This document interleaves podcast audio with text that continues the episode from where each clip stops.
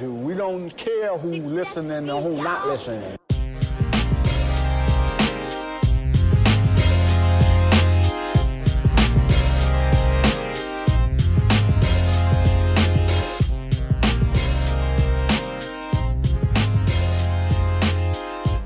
What you got planned in 2018?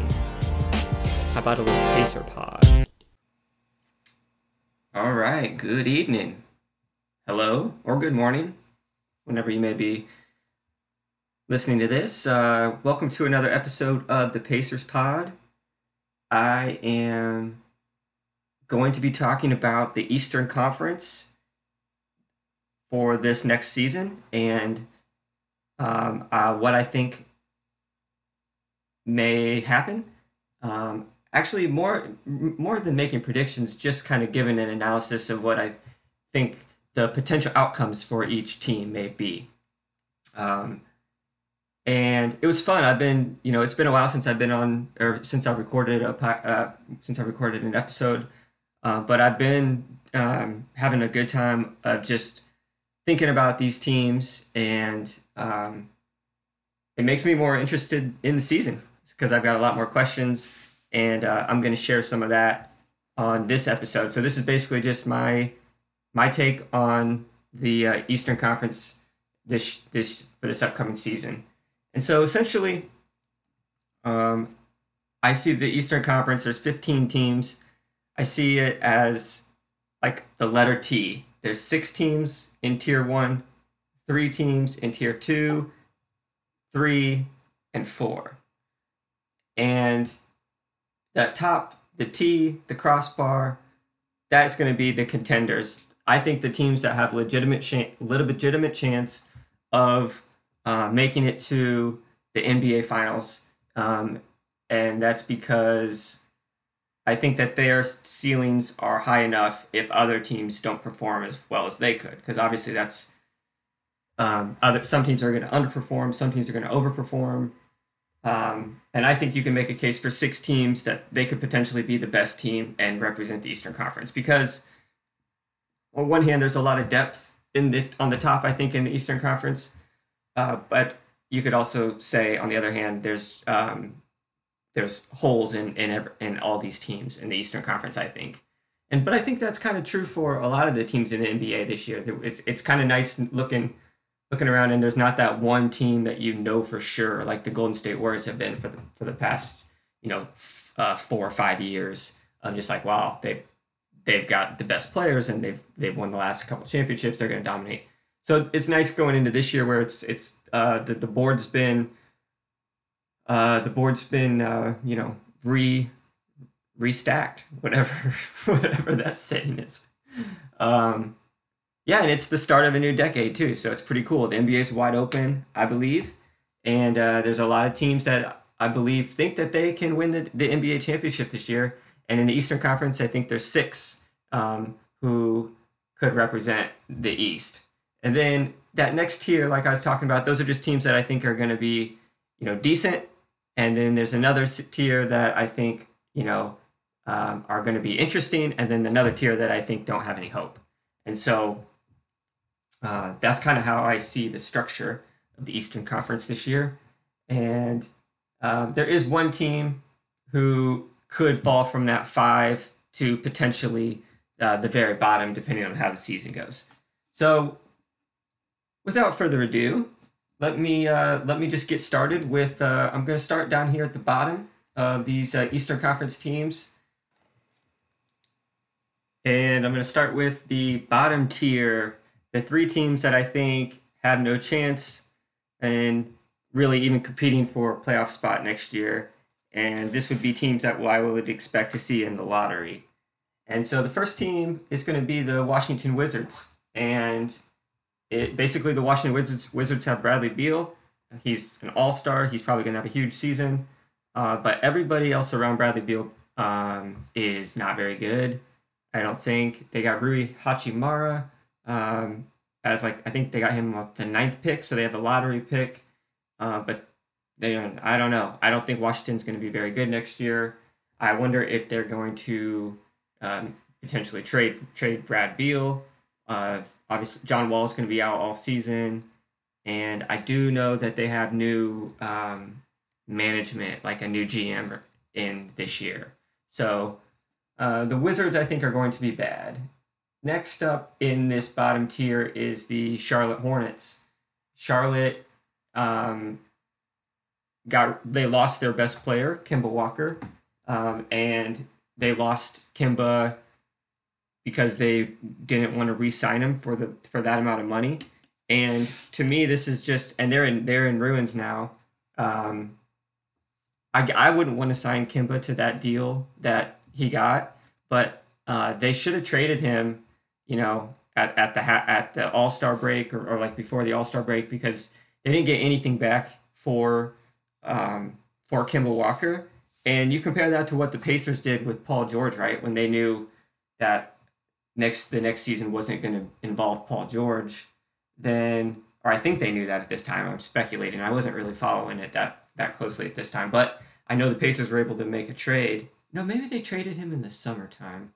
Regardless, the Pacers got they got something back for their superstar, whereas Charlotte didn't get anybody back in return for Kemba. He just he just went to another team, and so that's bad. And therefore, Charlotte this year, they really don't have much. Um, they've got Terry Rozier, the backup point guard for Boston, so he'll have a chance to a- actually get some minutes. Um, they've got big Cody Zeller, and um, you know, not much else there. They've got guy from Michigan State, the uh, rookie or he, the second year player, uh, lottery pick. Can't think of his name right now. Um, and uh, Malik Monk. So they've got some int- they've got a little bit of young talent, but for how bad they're going to be, it's not it's not much. There's not much to really be excited about there for Charlotte. Um, so they're going to be they're going to be in the bottom of the, of the of the East. And the, the last team in this in this uh, in the basement is the Cleveland Cavaliers.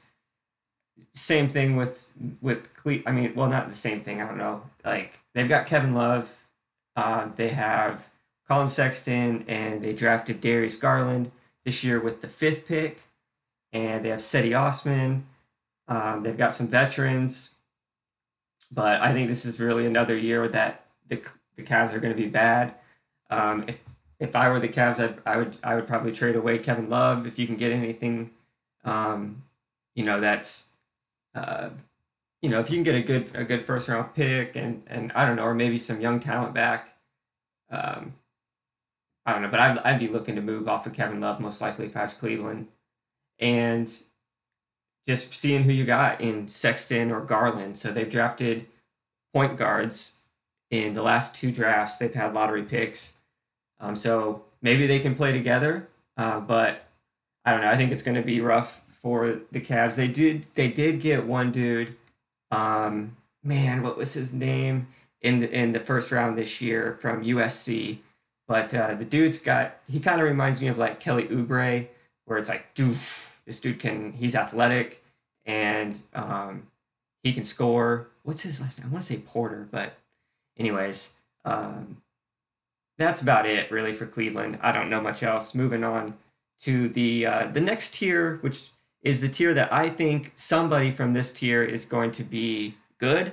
Um, it's basically the two the three teams that were bad last year, um, but I think that they have a chance to to be decent this year, and that's they all happen to be pretty young. So um, I'll start with the New York Knicks. I'm interested in the Knicks next year. They like they got R.J. Barrett with the number two overall pick. Um, I think R.J. Barrett's going to be good. Um, I like Julius Randle. They also still they have Dennis Smith Jr. who um, I don't know, man. Like Dennis Smith Jr. can definitely hoop. Like he can get buckets. He's super athletic. Um, he can score, but he does seem a little uh, erratic. Um, but I don't know. Like I think in the right situation, or, or it doesn't even have to be the right situation. Like I think he's he's dangerous. Um, he can he can play basketball, and with him and RJ Barrett, those are a couple good playmakers. And then you got Julius Randle, like I mentioned. I like Bobby Portis. They got Marcus Morris. So they got some power forwards. They've got some size. Um, I don't know. I think that they they they could be interesting. I I also like the chances of RJ Barrett, um, you know, really kind of taking a step. Like, I, I think he could be the, the rookie of the year next year. I think um, he's going to have a lot of opportunity. And, well, I don't know. I mean, to me, he's he's a, he's he's he's got a chance at rookie of the year. And then, uh, so yeah, I think New York could be could be kind of good next year. I'm interested in their team, but ultimately, I don't think that they're going to be. Uh, they don't have the chance of of contending for the Eastern Conference. Uh, they do have the chance of contending for a playoff spot, though. Uh, moving on, the Atlanta Hawks. So the Hawks were, you know, they they've got Trae Young. Uh, this will be his third year, I believe. Um, Jason Collins, DeAndre Hunter, Cam Reddish. They've got some young talent. Um, they've got some vets. I, I, believe Vince Carter's still with them. Um, I like the Hawks uh, as far as um, their shooting ability, but I don't see it. I don't see it yet. Like I don't think that they're necessarily a, a team that I'm I'm worried about. Um, but you really do. You never know. I mean, and I think I'm, I'm probably a little biased against Trae Young for his size. I might be size shaming, but I just you know as crafty as he is, I, I just don't think he can be your best player. Um, at least at this point in his career. But I'm interested in the Hawks for sure. And then the last team, you know, who I think is they've got the chance to be good, but I could also see them not being good is the Chicago Bulls. I like Lauri Markkanen. Um, I like Zach LaVine. I, I, still haven't. I wouldn't give up on Zach LaVine yet as like a. Well, and I'm saying this because of I. Uh, I play with him on my in, in 2K, and he's really really good. So, I, I I don't know. I've never really watched Zach LaVine play a lot, a ton of NBA basketball. So um, but I like I like him. I think he's he's got obviously he's got a bunch of talent, and uh, so with him and Markkanen, they they picked up our guy Thad Young, whose dad's going to be. I think he's going to be um, having have, have make a big impact on the the maybe the locker room uh, there in Chicago. He can be the vet, um, but he's not going to be um, asked to probably do a lot of the heavy lifting. And they got Wendell Carter Jr um, I, am pretty. I, I think the Bulls could could be pretty good this year, and um, it could be a, a, breakout season for Lauri Markkanen, their big guy. I, I like him. Um, I think the Bulls the Bulls could could be a playoff team. If I, between the Bulls, Atlanta, and the Knicks, I would lean towards. Um, I don't know. I don't know. Actually, I I, I like the all three of them. Could, they're going to be in the mix. So uh, we'll see. Um, who's next? Okay, so the next tier, these are the teams that are I, are really the playoff contenders, but I don't think either three of these teams have the chance at uh, making it into uh, the Eastern Conference uh, to be the Eastern Conference championship champions. And the first team is going to be the Detroit Pistons. So Detroit made the playoffs last year. They lost in the first round. Um, they got swept by the Bucks. Um, going into next season, their their roster looks like this. They've got Blake Griffin, Andre Drummond, Derrick Rose, Reggie Jackson, Luke Kennard, the other Morris brother, Markieff. They have a first round draft pick, Sekou Doumbouya, and they also have uh, someone who I still like, um, at least another 2K reference here, Thon Maker, and um, uh, you know, when you look at that roster, it's like, eh, I don't know.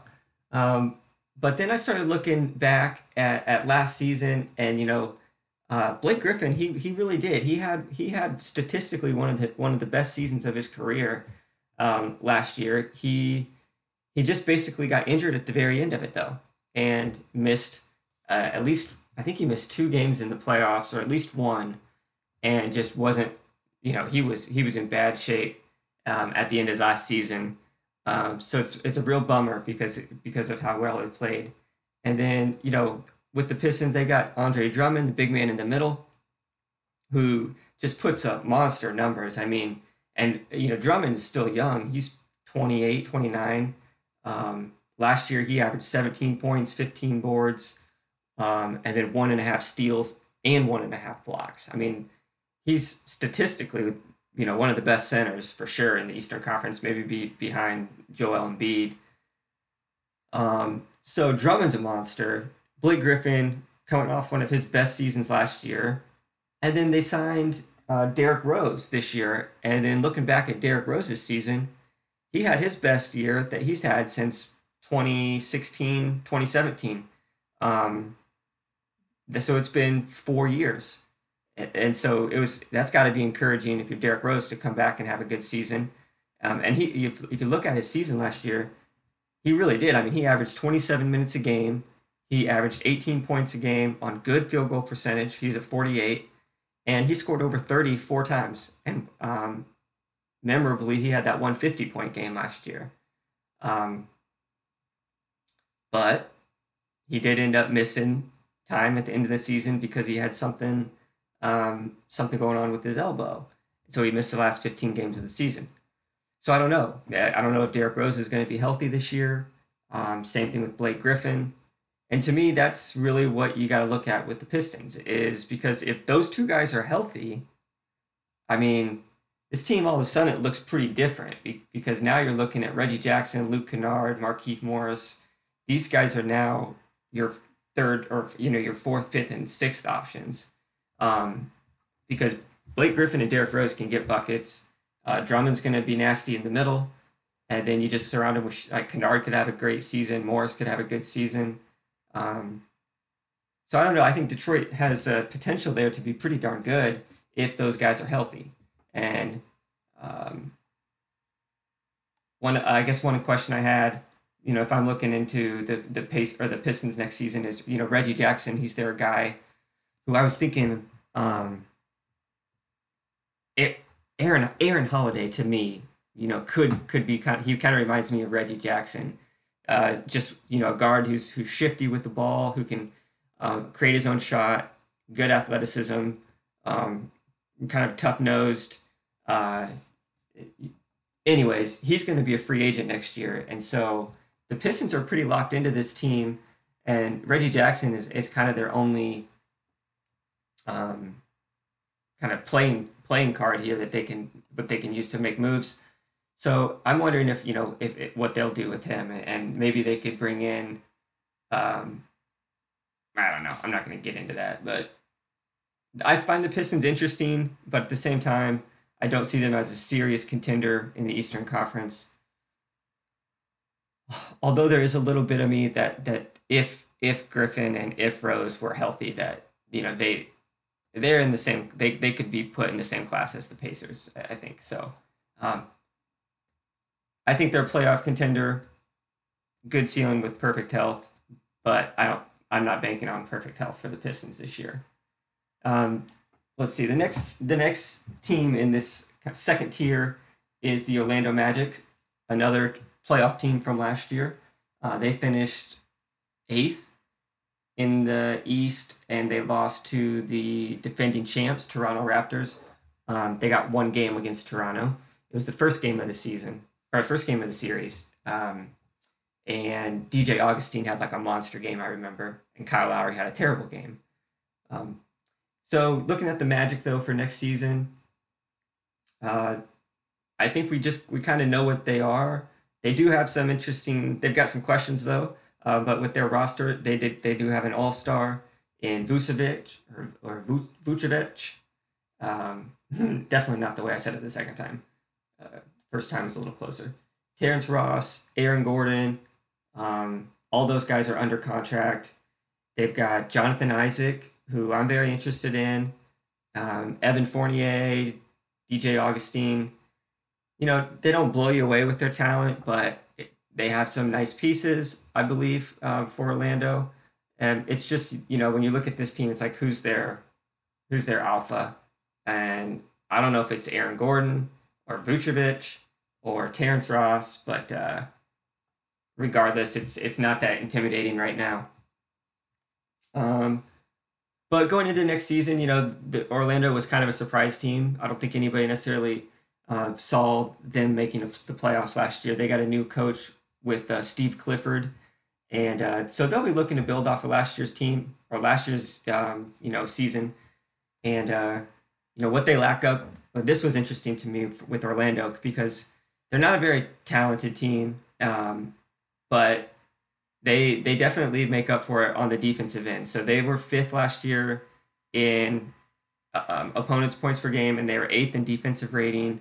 So statistically, defensively, they were they were very good, and I do that's what I do remember watching that playoff series. And I, I guess Steve Clifford must have a history of, of coaching, um, spending time on the defensive end. But uh, yeah, and, and they're going to have a lot of chemistry. Uh, they they're going to have uh, building from last season, so they're going to have some momentum this year. Uh, but I just don't think they've got uh, enough talent ultimately. One of those guys are going to need to pop. So like maybe if Aaron Gordon takes a big leap forward, like maybe if Aaron Gordon becomes most improved player in the league, like he would have to be. He's kind of in that position right now to be a candidate. It's like, all right, man, what are you going to be? Are you going to be um, the high end of what we what we thought when we drafted you and signed you to the extension, or are you kind of plateauing right now in your career because he's he's going to be entering his prime, and um, or like Jonathan Isaac, he's the guy I really want to. I'm interested in. Um, and for the if you're the Magic next year, you're looking out and you're like, all right, they've got some. They've got three guys who could potentially be studs. Um, they just haven't shown it yet. And Jonathan Isaac would be the first one. He's like six. What is he like? His I, I wish I had. He's so long. He's like seven foot with like eight foot wingspan. Um, he's just a he's a monster uh, but he plays small forward, and so it's just he's he's a freak athletically. And then you got Markelle Fultz, former number one draft pick, and then you got Mo Bamba, who's somehow just as freakishly athletic as as Jonathan Isaac, and um, I would be interested in those three players if I was an Orlando Magic fan. Can can one of those or two of those or all three of those guys find their way into the rotation and and make the the uh, the Magic better in the playoffs. So I didn't do this for Detroit, um, but I have it for the Magic. But are they better or worse than last year? I think they definitely are going to be better than last year. They're going to be a stronger team uh, because the continuity. Continuity. I think they're a playoff contender, but that's about it. Uh, right. Boom, boom, boom. This is on to the last team uh, that did not make the cut for the contenders, and that to me is the Miami Heat. So Miami, uh, they lost Hassan Whiteside, um, Josh Richardson, uh, but the big news going into next year is that they signed Jimmy Butler. Jimmy Buckets has his own team in Miami uh, with Pat Riley and Erik Spoelstra. Um, I think it's a good fit for Jimmy Butler. I think he's going to do well in Miami. Um, he's 30 years old. This is his showcase year because as of right now, it's Jimmy Butler, and then there's a pretty decent drop off for the for the Heat. So it's going to be a big season for Jimmy Butler. I'm going to be looking to get him in my fantasy league, that's for sure. Um, but I don't know. To, I mean, I think Miami's definitely going to be good, but I don't see them having what it takes to um, you know, compete for the Eastern Conference Championship. So that's why I'm going to have them. But I definitely see them as a potential. They could be a seventh seed, and that wouldn't surprise me at all. Um, so you got Jimmy Butler, um, and then Goran Dragic, their point guard. He's man, I I, I want to say he's 34 years old going into this season, and this is going to be a contract year for Dragic, so he should definitely be motivated. Um, but I'm a little leery uh, because I was looking, you know, at Dragic's basketball reference page, and he's six foot three. A lot of his success, you know, came from he's very shifty with the ball, being able to get around guys, play make, um, uh, create space with his dribble and penetration. Uh, but he may be starting to lose a step at 34. Um, I looked in his last three seasons; each one has has been progressively worse and and it it's it was you know from 20 points, six rebound or I think it was either six rebounds and four assists or, or the other way around. I'd assume probably six assists and four rebounds. Um, so he went from a 20 point score down to 13, and his steals are down, his shooting percentage is down. Uh, so Dragic is not on a good trajectory right now as a 34 year old uh, point guard.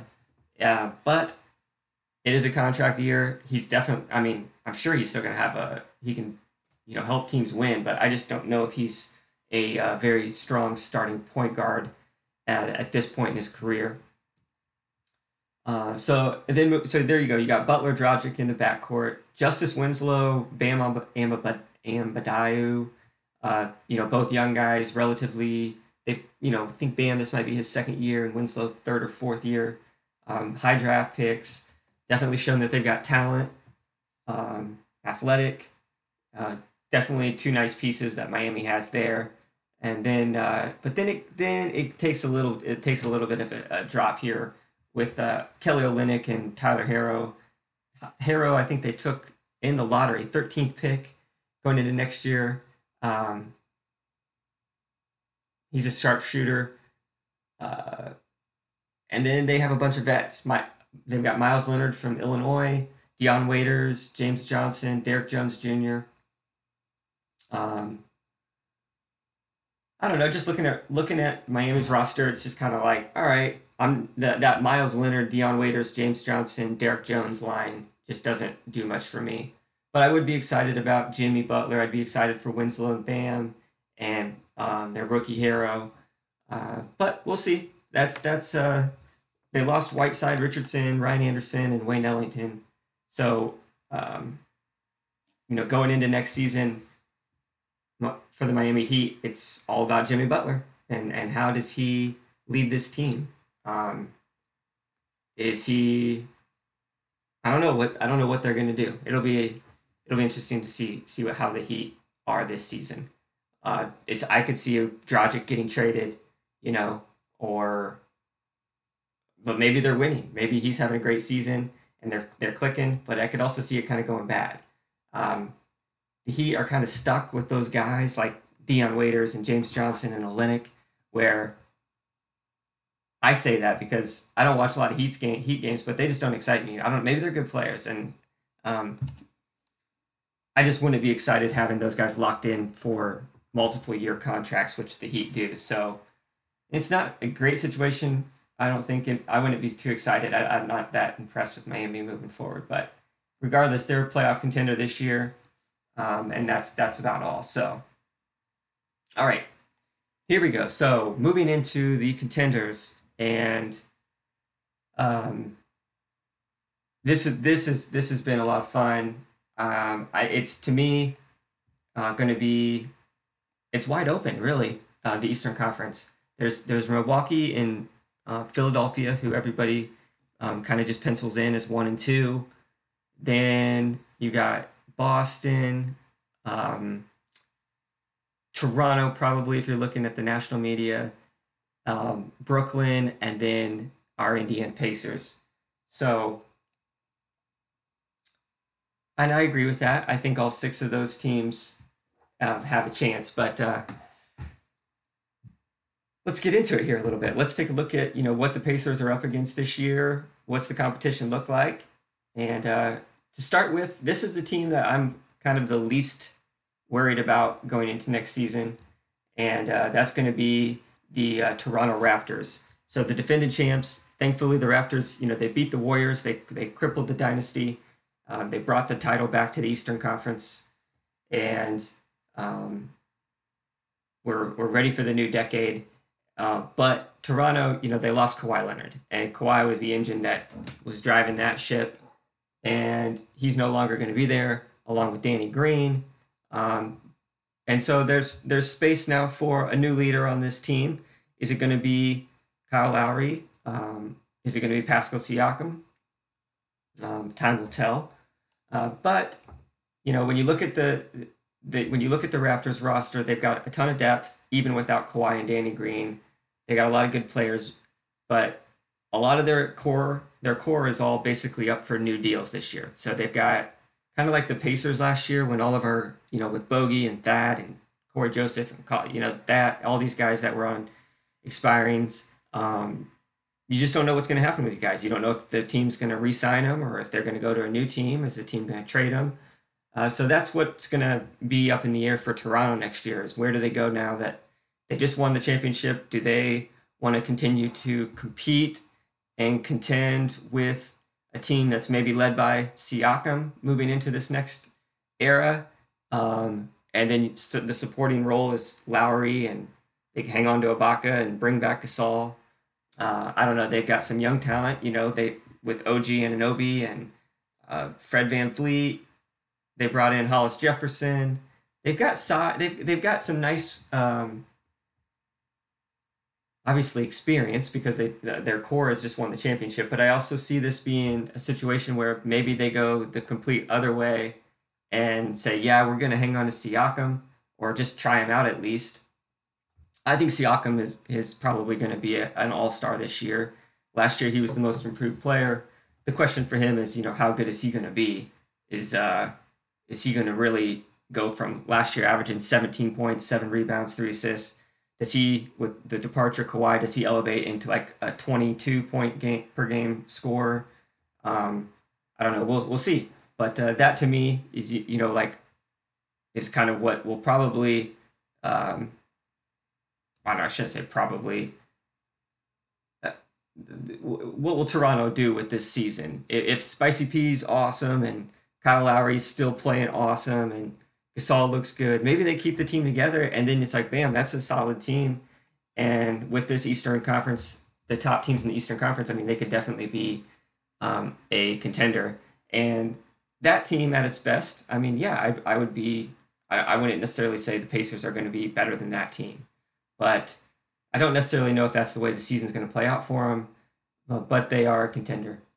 Um, you know, when you look at the Raptors, I, I did they get better or worse? I think they got worse this year, and uh, I think that's that's pretty easy to say. Um, but I think the Pacers can beat the Raptors, but they're in they're definitely in the same class. All right, this next team uh, this is the te- one of the teams that I talked myself into, and it's the Brooklyn Nets. And so the Nets, um, going into this season, they're coming off a season last year where they they increased their win totals like drastically from the year prior. They were kind of uh, they I think they ended up 42 and 40. Actually, I know that I, I wrote that down. They they ended up 42 and 40. Um, they lost. They made it to the playoffs, but lost to the 76ers. Um, and that was the team that you know had featured D'Angelo Russell, but really, what was going on with that team? You had Jarrett Allen, Joe Harris, Spencer Dinwiddie. Um, they just had some decent guys going um, depth wise uh, on that team, and now you lose D'Angelo Russell going into this season, but you replace it with or you replace him with Kyrie Irving. Um, and then obviously the Nets picked they got Kevin Durant, but he's not going to be playing this year. So thankfully we can look at this team without KD. Um, but even without KD, uh, this team to me has the potential to win the Eastern Conference, and that's because they got a stud with with Kyrie, and he is going to have to be looking to to uh, kind of have one of those fuck you seasons because of how bad everything went last year in Boston.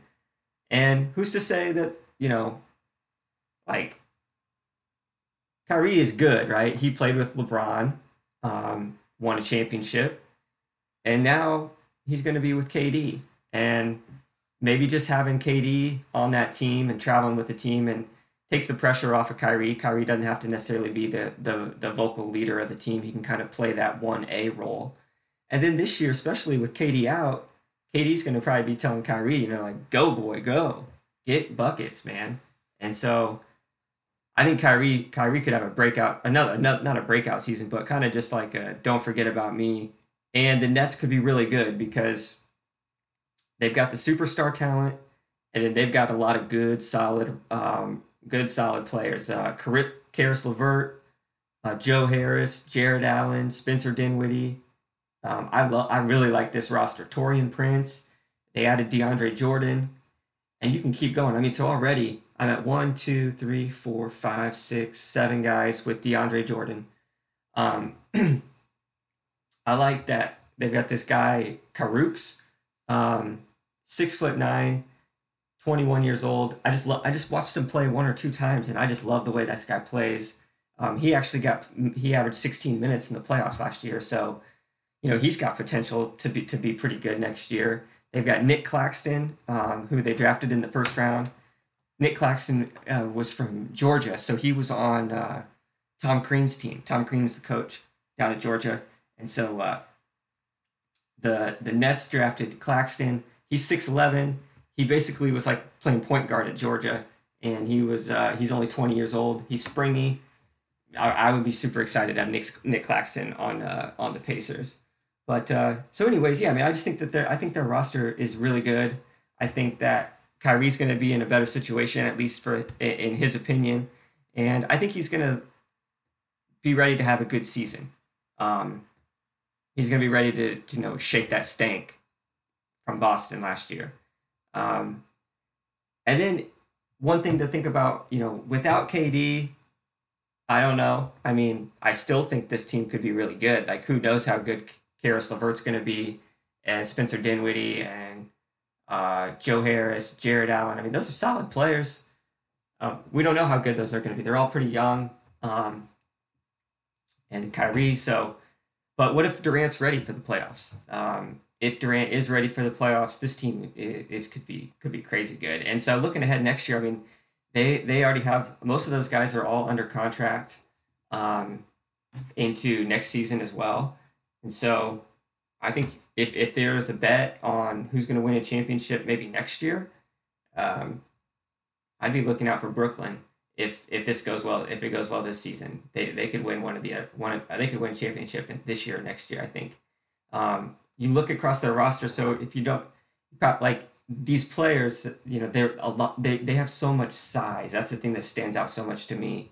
Um, you know, incredible depth.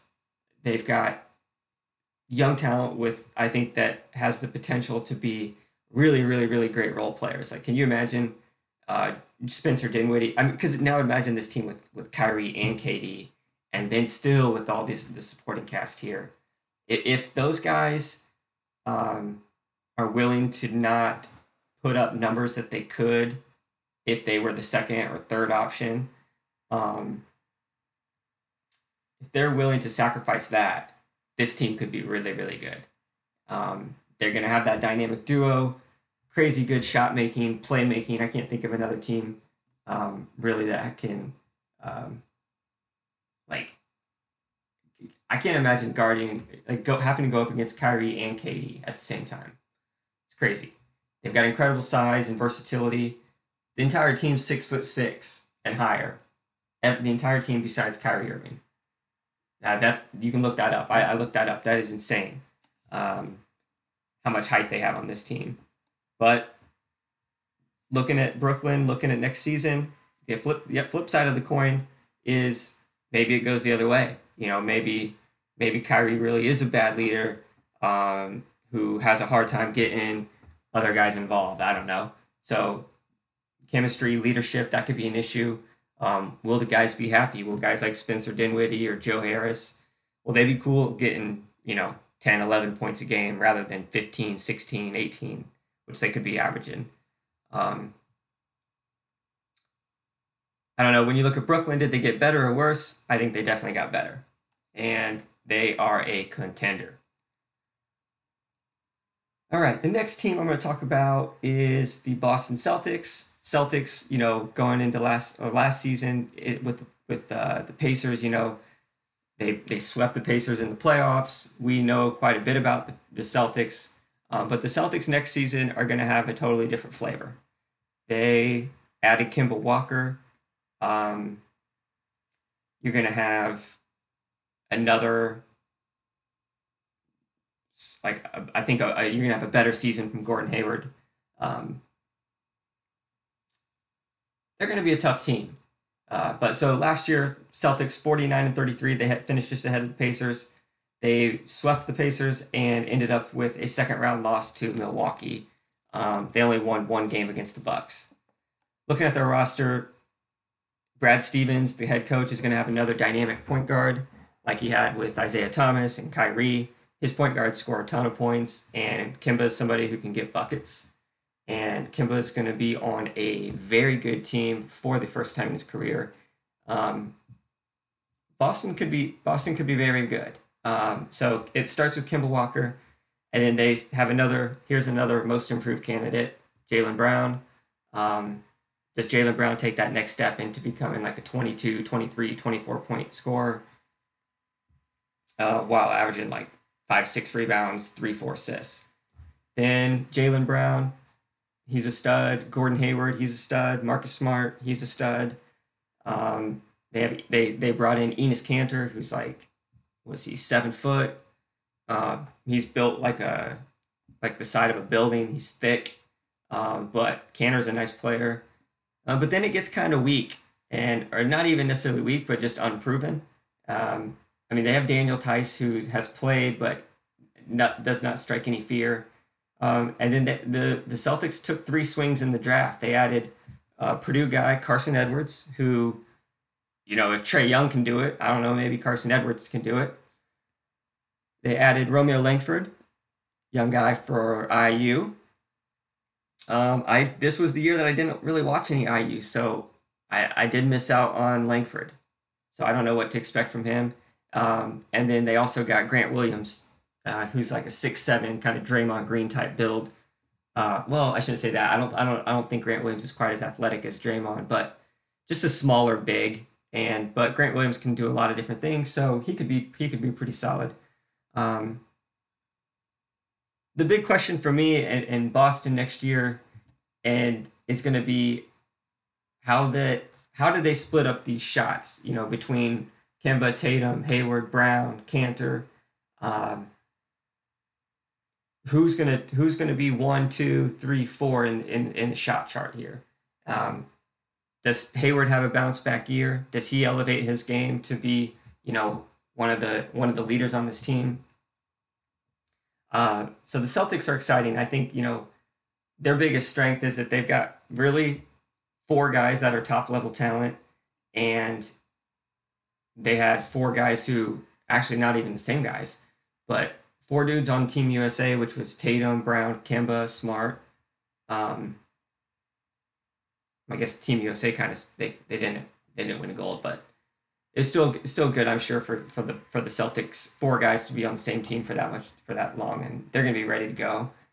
Um, but here's the thing with the with the Celtics. So um, and kind of the the overarching theme here with these six teams is I, I see them all having this this potential, but then at the same time, I've they they have these these weaknesses, and with the Celtics, what are they going to do um, in the in uh, the front court? Because to me, they're very undersized and not going to be ready to handle the likes of some of the teams in the league or in the East who have good big guys.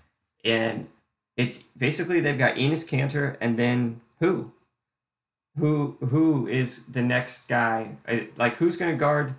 Um, you know, I, I mean, I could, I could I could use Sabonis for example. Like who's going to guard Sabonis? Is it going to be Daniel Theis? Is it going to be Grant Williams? Gordon Hayward? Uh, does Jaylen Brown move over to the four? Um, because when you got Kanter at the five, I mean, I don't know, and that's just the Pacers example. I just think that's a that's a weakness in the Celtics. Uh, or you know, to me, that's the biggest weakness is their their front court depth. Um, but ultimately, I think they still got better this year.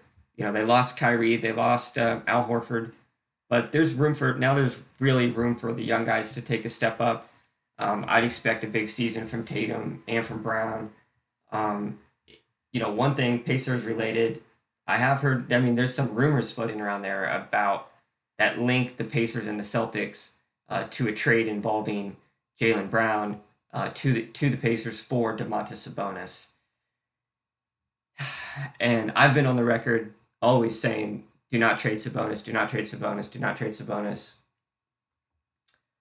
This one, this one makes me stop and think, though. Um, so, anyways, I think that's interesting. I would I would I would entertain the idea of uh, Jaylen Brown for Domantas Sabonis swap. Uh, but I, I definitely want to see what Sabonis and Turner can do to start the season here. And I love Sabonis, man. So it's like I don't want to see. I don't want this to happen, even if it makes the Pacers better. That's not true, but um, yeah. So I think Boston got better, and they're definitely going to be in, in in the hunt this year in the Eastern Conference. Um, All right, we got three more teams. So let's do the Philadelphia 76ers. Philly finished last year, they were third in the Eastern Conference, 51 and 31. They beat the Nets in the first round, and then they lost in seven games to the defending champion Toronto Raptors. Um, roster moves for the 76ers. Um, they made the additions of Al Horford. They re signed Tobias Harris and they added Josh Richardson um, to a starting lineup that already has Joel Embiid and Simmons. So basically, they just re- reshuffled the deck. Um, they lost Jimmy Butler. They lost uh, uh, JJ Redick. They who else? Um, eh, doesn't necessarily matter. But this team going into next season is incredible. This this starting five, I think, is is could potentially they've got the highest ceiling of any any starting five in the NBA if it works. Um, I mean, Ben Simmons at point guard, six foot nine. Josh Richardson, shooting guard. He can play off ball. He can be running around. He's a good outside defense, or outside defense, um, perimeter defender. He can shoot the three. Uh, play, you know, he's got decent size. Uh, but then you go then you go right to Tobias Harris at the three, Al Horford at the four, and then Joel Embiid at the five. I mean that is an, that is an imposing starting five. Amazing top talent on this team. And for that reason alone, it's like, yeah, the 76ers could win it all. For the I mean, they could definitely represent the East. And you could settle there and and that's a good point and I think that that's that's fine, but they also have some holes and once you get past the top five, it, it gets pretty bare, in my opinion. I mean, you go Mike Scott. Has anybody ever heard of him? I mean, um, you know, he's he's he can shoot the three a little bit, but he's not that great of a player. Uh, James Ennis, kind of the same thing. Um, they have some decent young talent with you know Zhaire Smith. Like maybe you'd want to see him. Uh, they have the the rookie who's not supposed to be that good on offense, but is so supposed to be really good on defense. Matisse Thybulle. Um, just not a lot going on once you get outside that top five. Um, and that's because those guys all make a ton of money besides Ben Simmons, and he doesn't, he hasn't got paid yet. Um, all right. So looking at the season, you know, what, what, what, is, what is it about, what is it about Philly? Um, what's going to matter to them? And to me, it's like, you know, you're going to have, if, if Embiid's healthy, he's going to be awesome. And Simmons is going to be um, pretty awesome. I would expect him to be better this year without Jimmy Butler um, because he'll have the ball a little bit more, maybe. Uh, but what kind of role does Tobias Harris play? Because they they invested in Tobias, and they they brought him back, and and I just wonder what what kind of role he's going to be. Last year, when Jimmy with Jimmy Butler on the team, he averaged 18 points and eight rebounds. So maybe he takes an elevated role um, he he might be a potential most improved candidate if he could get his scoring up to like 23, 24. Maybe he becomes the primary that Jimmy Butler. Uh, maybe he gets most of Jimmy Butler shots. I don't know. Um, so that'll be interesting. Tobias Harris, what what is he like on this team? And uh, you know, what about the addition of Horford? So I think Horford is definitely can still contribute on the floor for sure. I mean, he's getting older, but he's not someone who's making his money because he's the most athletic guy out there. Um, he's doing it because he's he's smart and he's a good teammate. And I'm interested to see what he does to the Philadelphia locker room. Is he able to, um, you know, make these young guys mature a little bit more, maybe, or like I don't know, add some extra professionalism. Uh, it'll just be interesting to see if he makes Embiid and Simmons and Harris better. Like, uh, maybe just having a vet like Horford rather than a vet like Jimmy Butler could make all the difference for this team. Might give more room for Butler and Simmons to um, blossom. Maybe maybe Butler was a little stifling last year. That's personally my opinion. I think so. I think I, I think that they had too much, but um, I don't know. Um, how would they handle an, an injury? That's a big question because they do not have much depth. And you know, another thing about the Philadelphia 76ers next year, it's all about Embiid and Simmons. It's like this thing is this gonna are these two gonna work together? Um, are they going to take the next step? I mean, last year, you know, they they did. They they they gave Toronto all they could handle, taking them to seven games. But this is a different team, and all they like they lost Butler and Redick, um, and but they got back Horford in return and Josh Richardson. So yeah, it's just it's a re it's a reshuffling of the deck, but uh, I don't know. You look at this team, that starting five, they definitely to me that's the best in the league, um, and they have to be considered a, a, a, a favorite. And but their weakness is they their role players are unproven and they do not have a ton of shooting on their team. Um, in my opinion, Philadelphia got worse, but they had the potential to be better. How's that? So, last team besides our Indiana Pacers would probably be the team that most, I would say, uh, favorite in the East would, is going to be the Milwaukee Bucks, Central Division rivals uh, to the Pacers. The Bucks had the best the best record in the league last year. They had a brand new arena. They have they had a brand new coach in Mike Budenholzer, Hoser, Hosel. And then they also had the MVP of the league in Giannis Antetokounmpo, who is he is he uh, he's he's insane. I think he's only 24 years old, and last year as he averaged 28 points, 12 and a half rebounds, six assists, one and a half steals, and one and a half rebounds um, for the Milwaukee Bucks. Uh, they won 60 games. They swept the Detroit Pistons in the first round. They beat Boston 4 to 1 in the second round. And they lost to the eventual defending champion Toronto Raptors in the Eastern Conference Finals, four games to two uh, for Milwaukee. So, you know, Giannis took the team to the Eastern Conference Finals. Uh, they you know, Milwaukee were, I, I think they were probably a surprise team last year. Like, I don't necessarily think they were favored to, Boston was definitely, Boston was the, was the sexy pick last year to be, um, uh, you know, best team in, in the East. Uh, but anyways, going back to Milwaukee, you know, they, so they, they coming off a good season, but they were not able to bring back everybody. They lost um, Malcolm Brogdon to us, thankfully, and um, they lost Nikola Mirotic, another solid role player for them. Um, so looking at their roster, they've got they've got best they've had the best player from last year, uh, Giannis. He, he's a he's a super super superstar, and then they have um, an all star in Khris Middleton, small forward, great shooter, uh, Team USA member. So Milwaukee definitely has really good top talent, um, better than the Pacers, um, you know, that type of stuff. But then to me, there's not a whole lot that is scary. Like you have Brook Lopez and Eric Bledsoe. They're decent as a third and fourth option, in my opinion. Uh, Brook Lopez, you know, he can stretch the floor as a big, um, but I don't know. I mean, he yeah, he's fine. And kind of the same thing with Eric Bledsoe. Like he's an athletic guard. I think Bledsoe is turning yeah, Bledsoe's 30 and he's a guy who definitely has um, you know, used his athleticism at, that's what one of the things that differentiates him amongst other point guards is it was, you know, that Bledsoe's always been athletically superior in most matchups and that's going to start to fade on on on Bledsoe. I'm not I'm not saying it's going to happen this year, um, but he did not do well in the playoffs last year.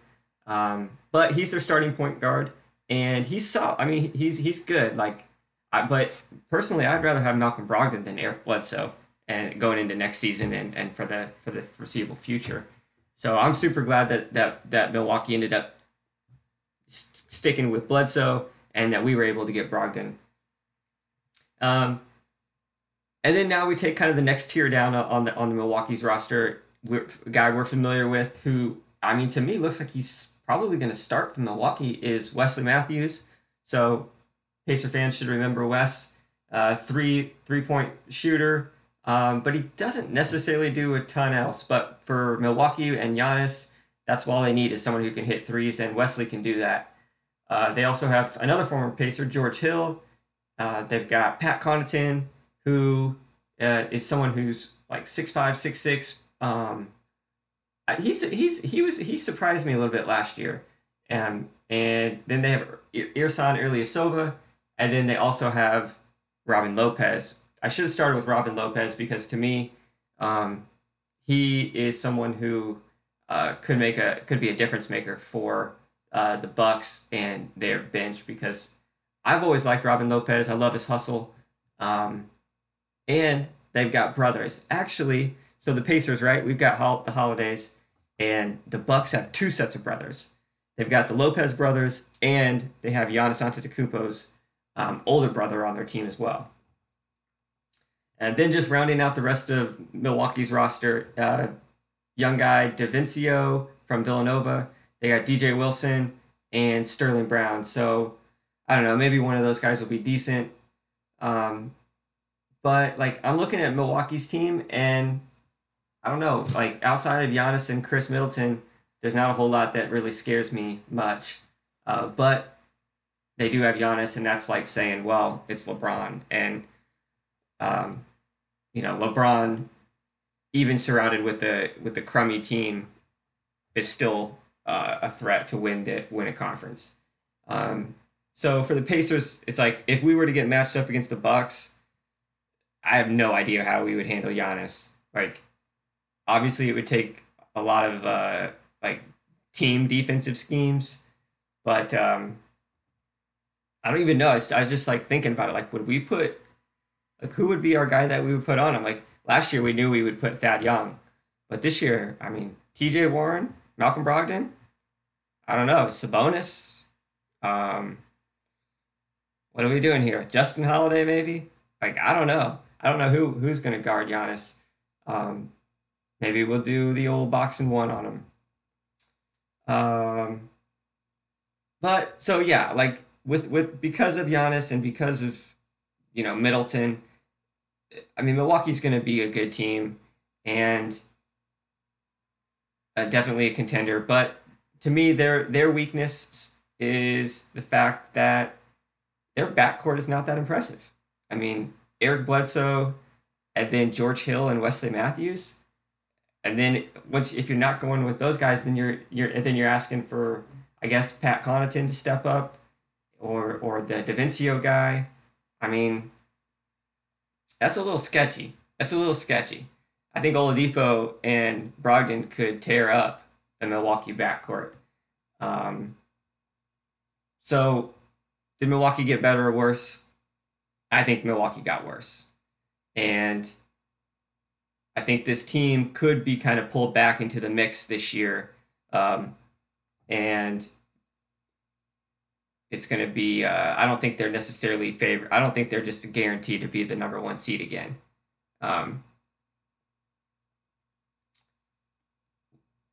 what else? Well, I guess all that does then is it leaves the Pacers.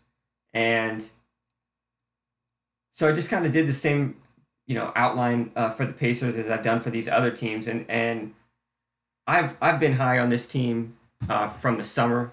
I love the addition of Malcolm Brogdon, um, and Jeremy Lamb and T.J. Warren, and I fanboyed out on Goga Bitadze. Um, and and then I just think you know with Turner and Sabonis, you, you just go down the line on, on you look at this Pacers roster and there's so many guys that I'm excited for next season. Um, so I just I, I, think that they're def- they definitely belong in this conversation with these other teams, and nobody else. It's not it's not just like nobody doesn't seem to see that. It's just uh, they just don't have the star power, and it, it's kind of like, yeah, Oladipo's going to come back this year, but what can you really expect from him?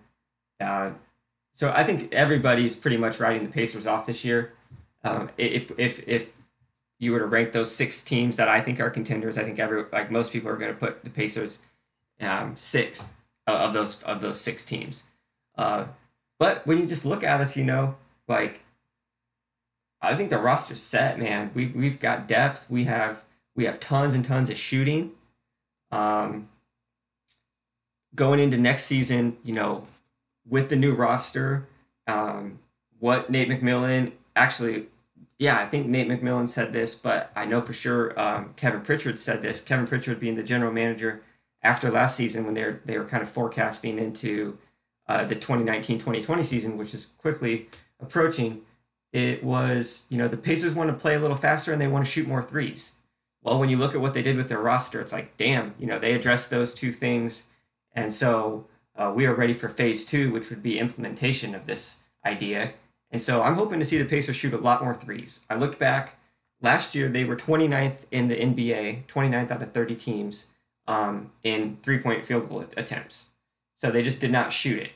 Um, and this year, they're going to just have a lot, they're going to have a lot better improved shooting. Um, we're no longer going to have Thad out there and Tyreke and Kyle O'Quinn and Cory Joseph. I mean, those guys were replaced with Brogdon and Justin Holiday, TJ Warren, Jeremy Lamb. We got Doug McDermott, Myles Turner. We got guys who can stretch the floor. Aaron Holiday. I mean, the only non-shooter that the Pacers really have is like TJ McConnell. Um, I mean, Oladipo is like percentage wise not a great three point shooter, but um, he's clutch and it's like you can't leave him open. Um, he just takes like difficult threes. Uh, but anyways, I just think that you know if the Pacers can can add add three point add more threes, pick up the pace. They got a lot of guys who can score this year, so it's like I think the Pacers should should aim to be one of the top scoring teams in the league. Like let's pick up the pace. We uh, we are the Pacers, right? And we got this deep team. Let's let these guys play. Like, it'd be awesome if McDermott was getting 10 minutes a game and Justin Holiday was getting 15. And, you know, we just have a balanced team approach and we just roll through everybody based based off of our depth. Maybe that'll happen. Um, so essentially, when you're looking at these top six teams, you know, I'm high on the Pacers. I'm high on Brooklyn. I'm high on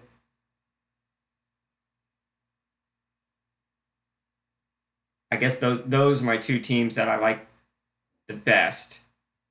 I'm a little bit lower than most on Milwaukee probably, and also um, I just I'm t- I would take the under when it comes to Vegas's wins total on on with like Milwaukee and with with Philly, and then Boston, I'm kind of neutral on, and then Toronto, I have no idea. I have no idea what Toronto's going to do, but uh, I like I like Brooklyn, and I take the over on Brooklyn, and I take the over for the Pacers. So, um, all right, that's it. That is it for tonight. That is it for the Eastern Conference. Uh, may the best team win, and Pacers have a sh- the Pacers have a chance. I'm telling you, they do. They've got a chance. I believe you got to believe it. You got to you got to be you got to be in it. Believe it to achieve it. So, all right, people, this was a long one. Thanks for checking it out, and um, we're getting ready. We're getting close. It's almost basketball season. Take care.